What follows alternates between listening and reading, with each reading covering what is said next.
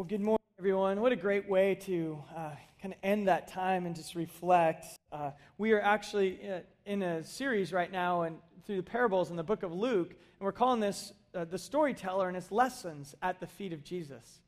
So really, that posture of saying what you know we want to learn from, we want to sit with our God, we want to be transformed by who He is. And I sometimes think of what it must have been like for the disciples to actually me listening to Jesus teach and how much power he taught with and how much conviction. And actually, uh, really, Jesus' teaching was very revolutionary and controversial in some ways. It was new, it was changing things.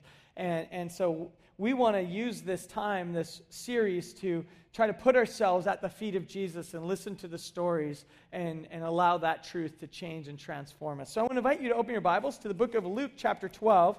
We're going to be there in just a moment. And uh, before we go on, I do want to take just a moment and I want to recognize a, a group of some guys um, who have been with us this summer.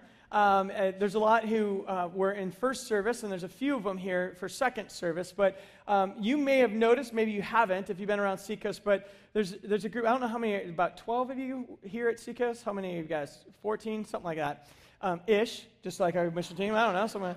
But um, they're uh, from, most of them are from University of Colorado, one from Baylor. And, uh, but they are here and they are part of a summer discipleship program. And not only do they just come and uh, participate here at Seacoast with us, but they jump in and serve. And I know our kids' ministry absolutely love these guys because they were filling a lot of holes all summer long and giving some of the regular volunteers a break. Um, and so I just want to thank you guys for jumping in and being a part of, of us. So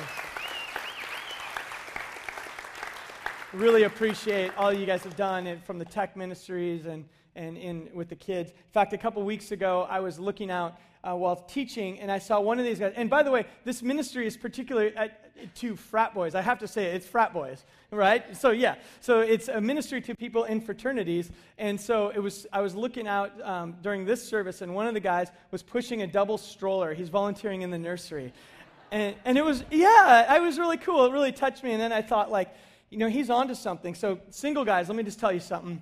If if you're out there pushing a stroller around and taking care of babies say. Frat boy's doing that, he's, he's on to something. I'm just saying, okay? That, that, that's going to be attractive to a lot of ladies. So, um, single guys who are part of Seacoast for a long time, there's an opening in the nursery starting next week. Highly recommend it. It's great. so, we do appreciate all that you guys have done. All right, so we are in the book of Luke, chapter 12. And uh, today we are going to pick it up in verse 13. I'll, I'll go ahead and read through this parable and then we'll break it down. Someone in the crowd said to Jesus, Teacher, tell my brother to divide the family inheritance with me. And Jesus said to him, Man, who's appointed me judge or arbitrator over you? And then he said, Then Jesus said, Beware and be on your guard against every form of greed. For not even when one has an abundance does his life consist of his possessions. And then Jesus told him a parable, saying, The land of a rich man was very productive. And he began reasoning to himself, saying, What shall I do, since I have no place to store my crops?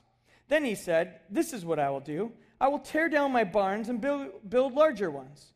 And there I will store all my grain and all my goods. And I will say to my soul, Soul, you have many goods laid up for many years to come. Take your ease, eat, drink, and be merry. Rejoice. But God said to him, You fool, this very night your soul is required of you, and now who will own all that you've prepared? So is the man who stores up treasures for himself and is not rich towards God. So that's the story that we're looking through here today. Now, I know for some of you, you're saying, Oh, I can't believe I showed up on the day they're going to talk about money. I knew it. And, and, I want to, before you even go there, I want to tell you that, yes, that might be a little part of it, but actually we're talking about greed today. We're talking about our hearts. We're talking about the posture that we have towards God. And for some of you, this might be a part of financial things in your life, but there's a lot more to it than that. So we want to address the, our, our hearts today, and that's really what Jesus is talking about. And so we want to uh, dive in and ask, what is this story? Why is Jesus telling this story? Now, again, a couple things about parables. Uh, parables are intended to reveal truth about God at the same time concealing truth. So they're intended to tell a story that you have to ask more questions to kind of dive deeper and to find the deeper truth. And, um, and parables were often uh, a great form of teaching, but Jesus intended them um, for his disciples to seek out a greater understanding in which they would do. Now, parables also are a, a, genre of literature as well. And so there's some form and structure to them that helps us to understand some of these parables. And the one today, actually, uh, we'll look at if you're into taking notes and if you have the outline that was, handed out, you'll see this is what we call a chiastic. Um, parable where it starts and it has, a, it has a climax in the middle and then parallels directly back the other way. And it's pretty intentional of how it's structured to get us to the, the main point. So we'll get to that in a moment. But before we go um, and into the structure of it, we need to understand, first of all, the setting. Anytime there's a parable, you want to ask the question what did the original audience hear? Because these parables were not written for us in 21st uh, century North Coastal San Diego. They're for a particular uh, group of people at a particular time. So the best way to understand is always to put yourself in the back of the crowd and try to ask, how did they hear this and what was their understanding? So the setting's important and the context. So in this context, it's Jesus. He's teaching. He's in Galilee, um, most likely, and he's teaching a, a, group of people, probably mostly Jewish. Um, in fact, probably all Jewish, in, in most likely um, a mix economically of all, it, it's not just poor, uneducated people. There would certainly be educated and, and just a whole gamut of people. But in the crowd, someone yells out and says, Teacher, tell my brother to divide the family inheritance for me. So here's the context of the parable he's about to tell. And Jesus looks at him. Now, first of all, a little bit of understanding how, why, what is he even asking for? So in their culture, uh, when the parents died, the oldest son would be in charge of the inheritance. And he could divide it uh, when he felt like it was the right time. Now, sometimes it would be immediately, and sometimes to say it's not advantageous for us to do it now or whatever. So, there's a couple things that could be happening. One, the older brother has the inheritance and hasn't divided it at all yet. So, the younger one saying, Hey, I want my, my piece of the inheritance. The other possibility is in uh, the ancient culture, the way they did this is uh, if there were two sons, there actually were three portions of an inheritance. And the oldest son got two of them, and the youngest son got one of them. So the oldest son, so, and, and if there were four, there would be five portions. So the oldest son always received a double portion. Now, you oldest children see no problem with that biblically, right? That sounds great. But so that was in their culture. It is possible that this, this is the younger son saying, hey, Jesus has been all about fairness. Jesus is about justice. Jesus is talking about compassion. He has this radical new understanding of the law. So he might be thinking, oh, perfect. I'm going to publicly call on Jesus to tell my brother to divide the inheritance, to, to make it an equal share. It, it, we don't know exactly, but it could be that. But he's looking for a public opportunity then to put his brother on the spot and get his portion of the inheritance. And so he wasn't necessarily in the wrong asking if, if he hadn't received any, but for some reason he's doing it, he wants this to be a public thing.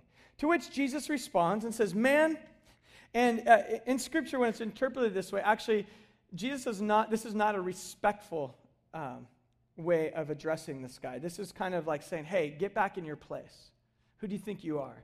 Now, interesting in uh, the Greek language, if he, when Jesus says woman, there's a few times he addresses and uses, that's actually a term of endearment. But when he addresses man, that is not, just so you know. So he says, Man, who appointed me a judge over you? In other words, I, you misunderstand me. I'm not here for this. I'm not here to, to, to be the judge and to make law in your land. I'm about different types of things. And, and look, look, what are you trying to do? So he puts him in this place. And then he said, so the, part of the context, then he says, Beware and be on your guard against every form of greed. So here's where the teaching begins. And in this parable, it begins here with, with this, and he begins with a general principle of life. So he says, Be on guard against many forms of greed. And the general principle then, he says, For not even when one has an abundance does his life consist of his possessions. So he begins with that general principle. Life does not consist of your possessions. Now, he'll end this parable with another general principle. So, this is the beginning of the arc for those of you who care about like the literary technique of this. Now, we need to ask a bigger question though. What is the greed? He says, be on guard for many forms of greed or for every form of greed. Because I don't know about you, but if someone says, Ryan, are you a greedy person? I would say, no, I don't think I'm a greedy person. I feel like I live pretty simply. I feel like, you know, I'm a pretty content person. So I, I don't know. Greed doesn't seem to be an issue. This is for you this morning, not me. And, and but then as I looked through this this week and asked the question, what does it mean, every form of greed? And there's a few that uh, I think are helpful for us. First of all, I looked up the definition of greed. It's simply this a desire for more than what is needed, a desire for more than what you need. Now, that's the actual definition of greed. Uh, and that, so it doesn't apply to anyone in America. Um,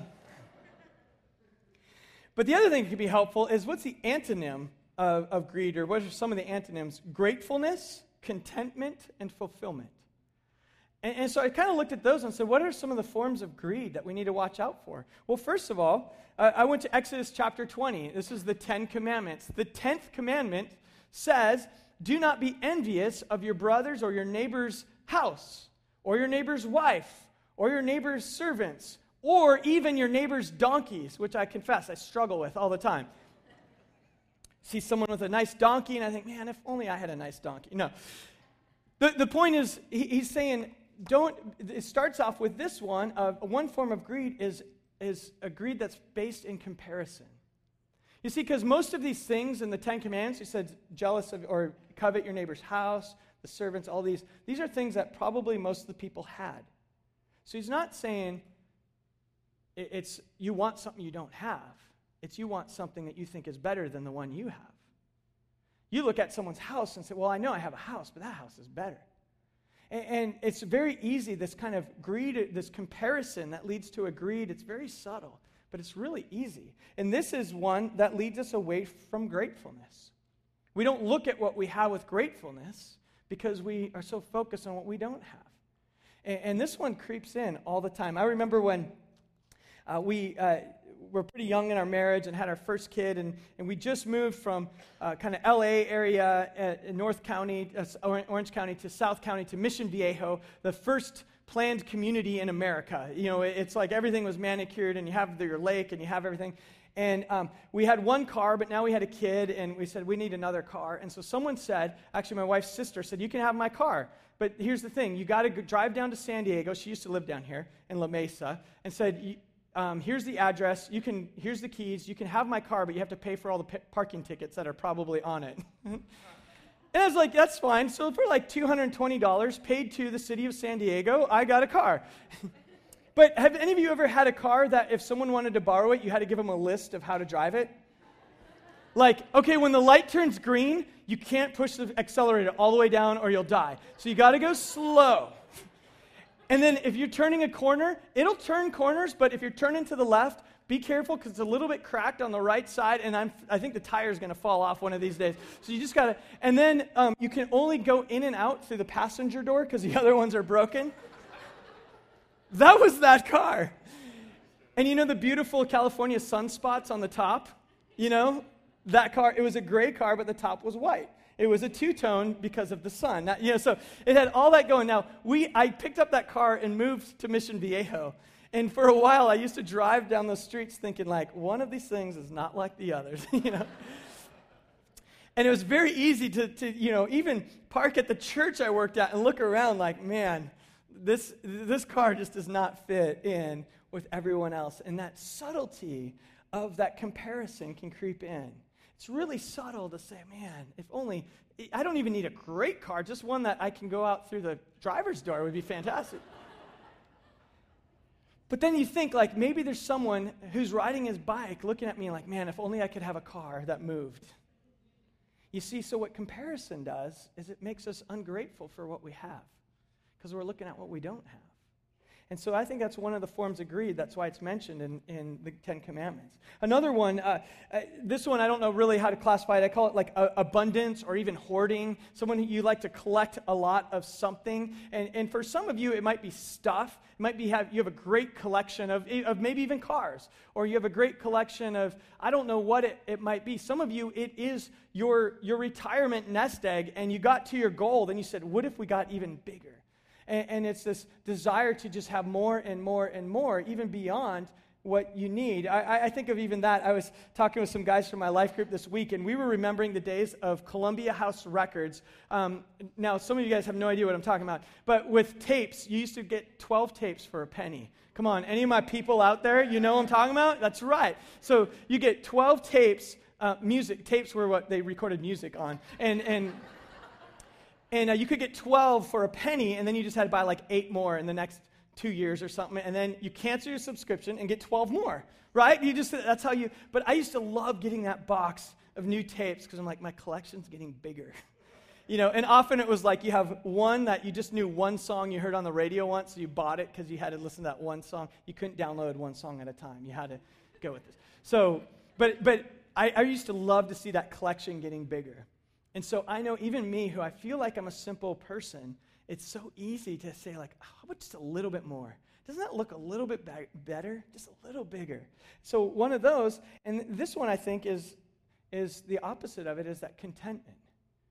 We, we miss out on contentment when we're always trying to gather, always wanting more. And I'm not saying don't be wise and don't have savings and all this, but it's interesting that we want more than we need often. And when we keep wanting more and more, we miss out on contentment. The other uh, one is fulfillment. When we become very materialistic, um, this is one is rooted in that stuff brings happiness. Now, most of you here would never say stuff brings me happiness. I would never say that. But it's interesting how sometimes I think maybe I could be more fulfilled with stuff. And I don't think that logically, but I know it plays out. How about this? You're at the gas station, you're pumping your gas, and you look in the window of most gas stations, and they have these um, red digital letters in the window. And it tells you how much money the lottery is up to. Now, you, you look at that, and I look at like 450 million, and then my mind starts going, right? And I'm not just like, man, that would be nice, 450 million, that'd be cool. Um, I could have a car that has a driver's side that opens, you know, or whatever. I don't have that car anymore, by the way. But you start thinking that way. But I even take it farther. I think, well, let's see, if you pay out in lump sum, you only get this much. And then after taxes, I'll get it down to like, okay, I have 110 million. Not as nice, but what can I do with that? and then I start like spending my 110 million. And in my mind, I'm like, okay, property taxes are going to be that much, so I got to save this much. And if I invest it, I'll have anyone, no, don't have to confess this. This is bad if you're doing this. Come on. But it's interesting how much that daydream, I can let myself keep wandering. Now, at first, it's not a big deal. But it's so easy then to start telling myself a lie or revealing that there's a lie I believe that that might actually bring more fulfillment. Now, I keep telling the Lord, if you want to test me on it, I'm, I'm willing, you know. but here's the thing I don't think that I'm materialistic. But when I start going down there, I realize Am I not finding all my fulfillment in what God has given me in the life I have? Do I think it's somewhere else? And it would be very easy for us to spend all morning reading quotes of celebrities who tell us that success and money did not bring them the fulfillment they wanted in life. But that's another subtle form of greed that sneaks in there. When I get this, I'll be satisfied. That's why Jesus ends or begins this parable and says, Life is not found in the surpluses that these desires produce. Life is not found in the surpluses that these desires produce. That's a general principle he begins with. Now, let's get into the actual parable now. So he says, this is all about the different forms of greed that pop up in our life that lead us away from contentment, gratefulness, and fulfillment, that lead us away from the things that we should be finding in Christ, in the life that he's given us. So Jesus then tells a parable. He says, The land of a rich man was very productive. Now, notice, this is the land of a rich man. He's not condemning the man for being rich. He's not condemning the man for having land or having barns or having stuff at all. That's not the point. The setting is the land of the rich man was very productive. Now, I want you to notice something in here. And this is part of the first century culture, and even to this day, of a Jewish thought, is the land was very productive. Now, to a farmer, the land being productive wasn't because they were such a great farmer. It's because God blessed them that year with the right amount of rain and the right amount of sun. The weather was good and just right for producing an abundant crop. See, Jesus didn't say the man and his workers went out and produced an abundant harvest. This man was really diligent and worked hard, and look at his hump, his harvest. He said, The land of a rich man was very productive this year, had an abundant harvest. In a Jewish mindset, this means God blessed him that year, blessed him with abundance. In Psalm chapter 24, verse 1, it's a big part of, of this mindset is the earth is the Lord's and everything in it.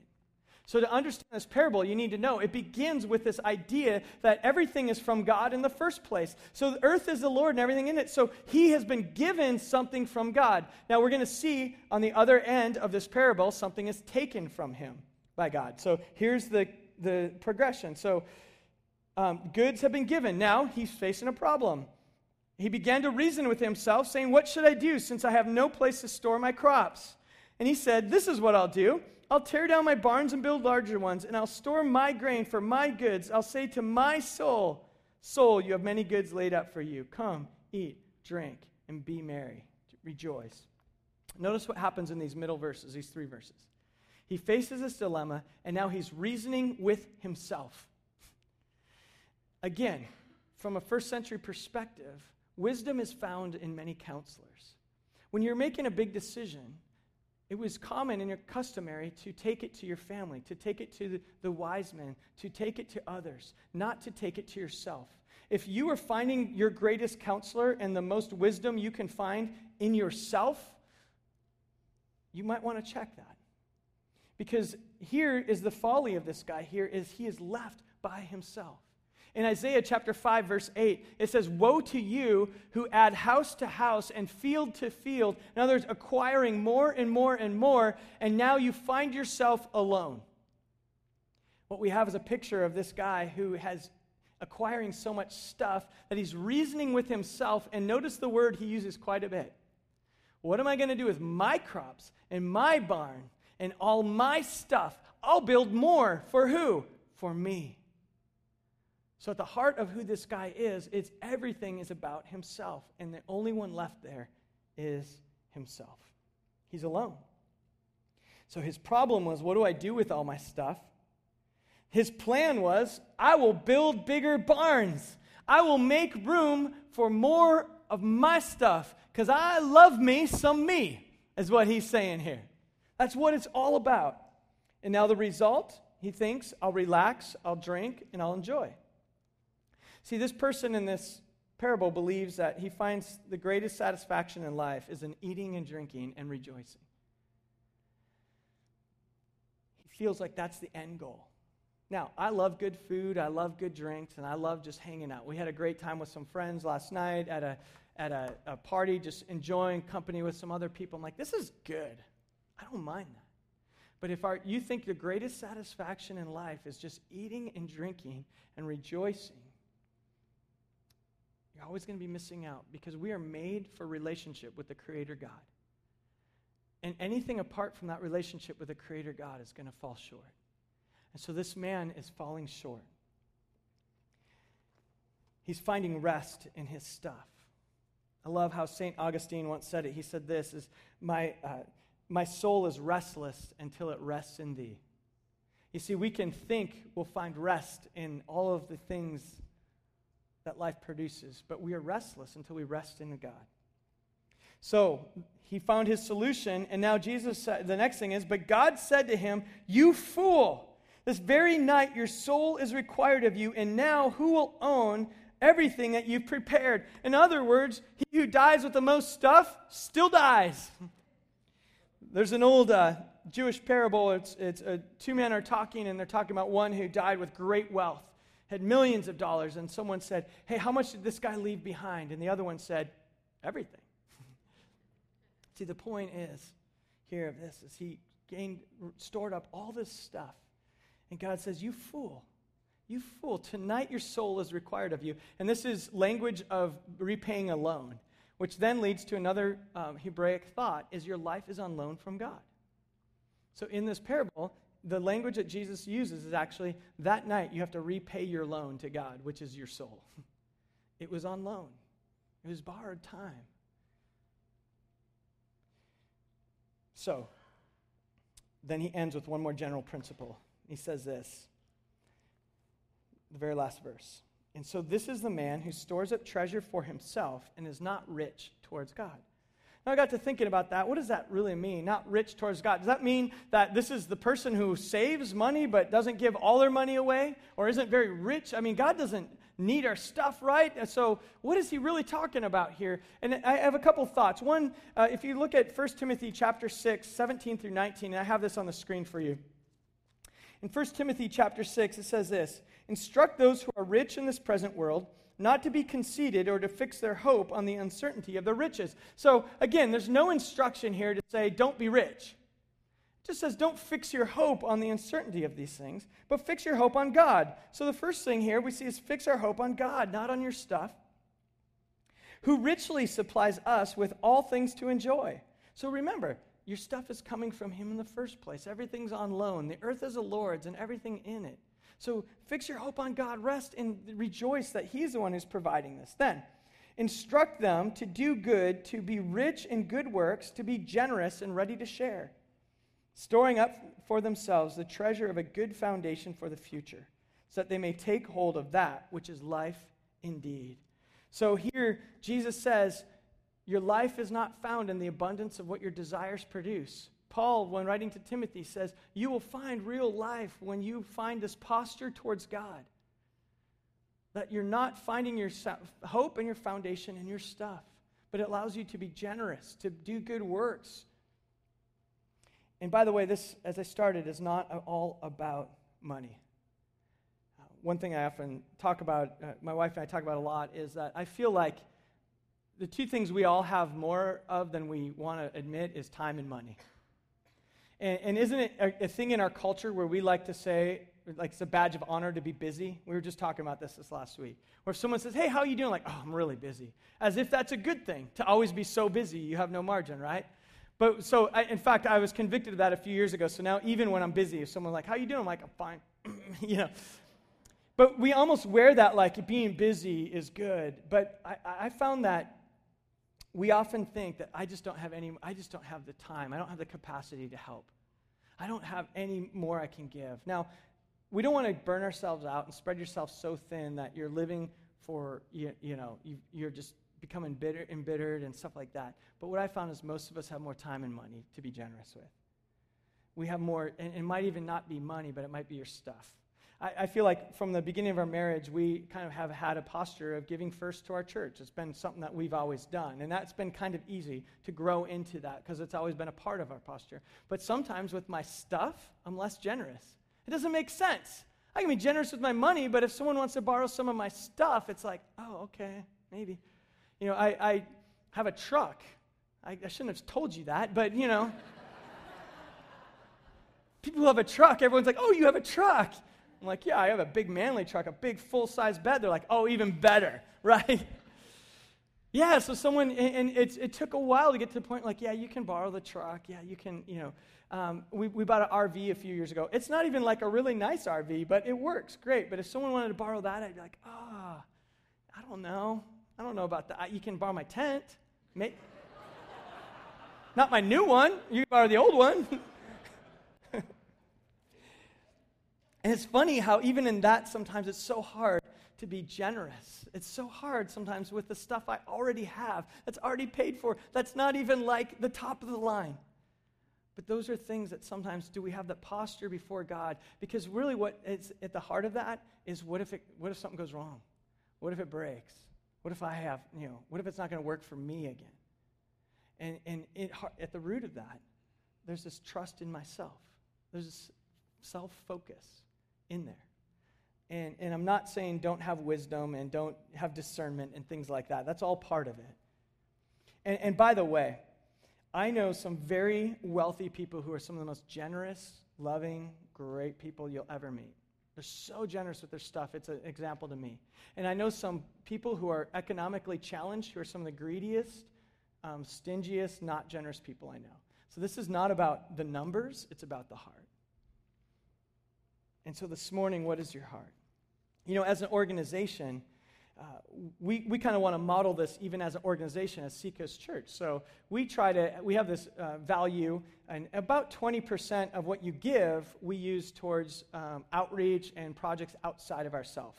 Um, it's a value that we have because we want to model a heart that says we don't want to just be about building bigger barns. There might be times we upgrade things on the facility and we, we, we don't want to be a dump, right? But we don't always want to just pour into ourselves. So we do have this value to pour outward. And because we, we want to model it as a corporate family of we want to be generous too. And that's why we care about our community. That's why we have these Love Encinitas initiatives that we can model what it looks like to look outside ourselves. Um, we actually have a new project that we're starting uh, that kind of is coming off of our tutoring project in Ocean Knoll Elementary, but we're starting it that's uh, coming up this fall, and it's called Casa de Amistad. And I want to invite Nicole Mioni on up to share with us a little more about it. There you are on that side. And uh, to let us know a little bit about what this is. So this is Nicole. Hey, Nicole. Um, tell us a little bit about what is Casa de Amistad and uh, what are we getting ourselves into? Okay, great. So Casa de Amistad is a nonprofit organization based in Solana Beach. We're a mentoring and tutoring program for low income, underserved kids in this coastal North County area. We have about 230 students who come to our site at Solana Beach Presbyterian Church twice a week, and we have about 240 volunteers, high school students, all the way up to 80. As long as you can drive and get home, you can come to Casa de Amistad. Um, but this year, after much discernment, we are going to be doing a pilot program, thanks to your initiative here at Seacoast Church, on Wednesdays from 4 to 5.30. Great. And, and tell us a little bit, so this is mostly serving uh, English lan- language learners and, uh, and after school tutoring. Tell us a little bit, how did you get involved with this? Sure. So my background is in education. I grew up in this um, in Carmel Valley, and uh, through my college years and then in my work, I worked mostly with low income second language learners. And what I realized is so much of what they need happens outside of the classroom. So, Casa de Amistad really is about coming around the whole child and supporting the student and their family.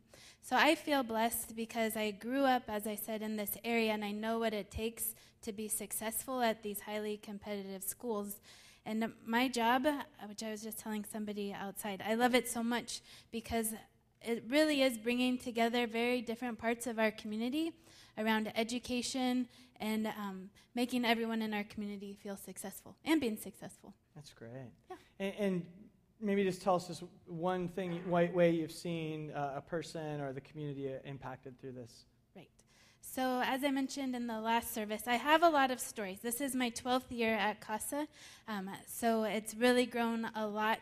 But one that I was thinking is actually Dr. Schaefer here in the back.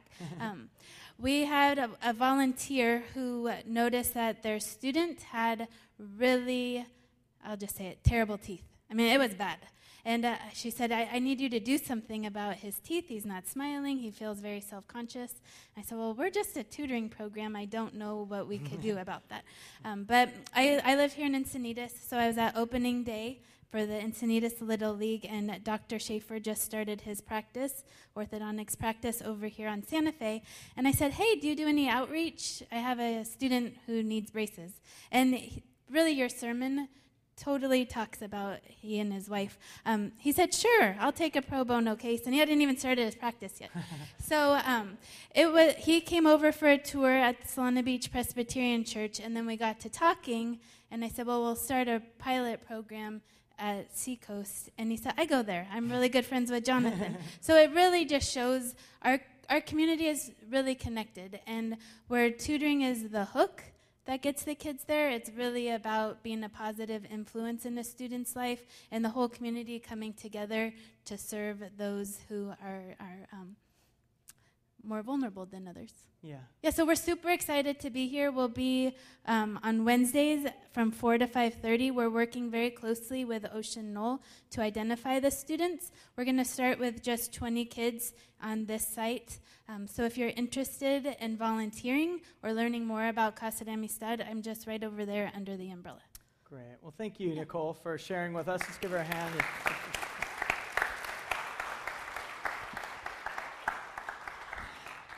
And again, th- this morning is not supposed to be a sales pitch and a lead up to that. What it really is, is again, what kind of community will we be?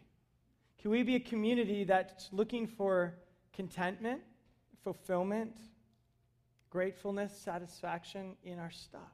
Or can we be a community of people who say, no, we, we find all that in Christ, and therefore now we are free to freely give, to freely serve, to freely love? And it might be this program, and it might be your neighborhood, it might be your family. And uh, one thing that I find that we talk a lot about is what is our motivation? Well, the motivation is notice what Christ has done for us. He gave up his throne in heaven, he gave it all up to come down to offer us life.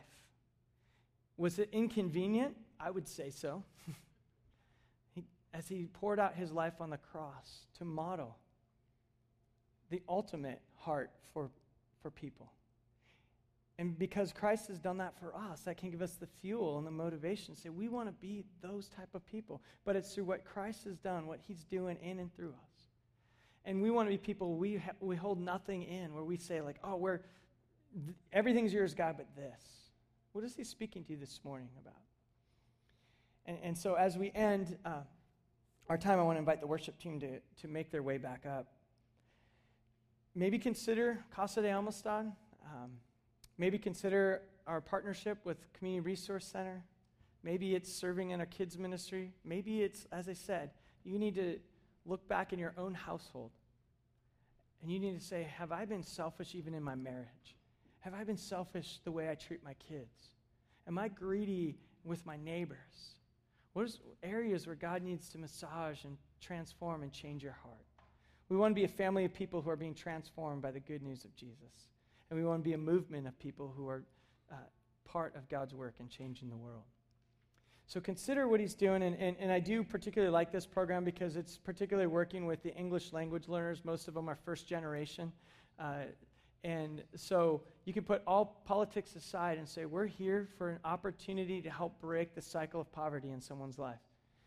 And we're here to give an opportunity where kids can hear and be trained in a language they understand, which I don't know about you, but I grew up understanding the language.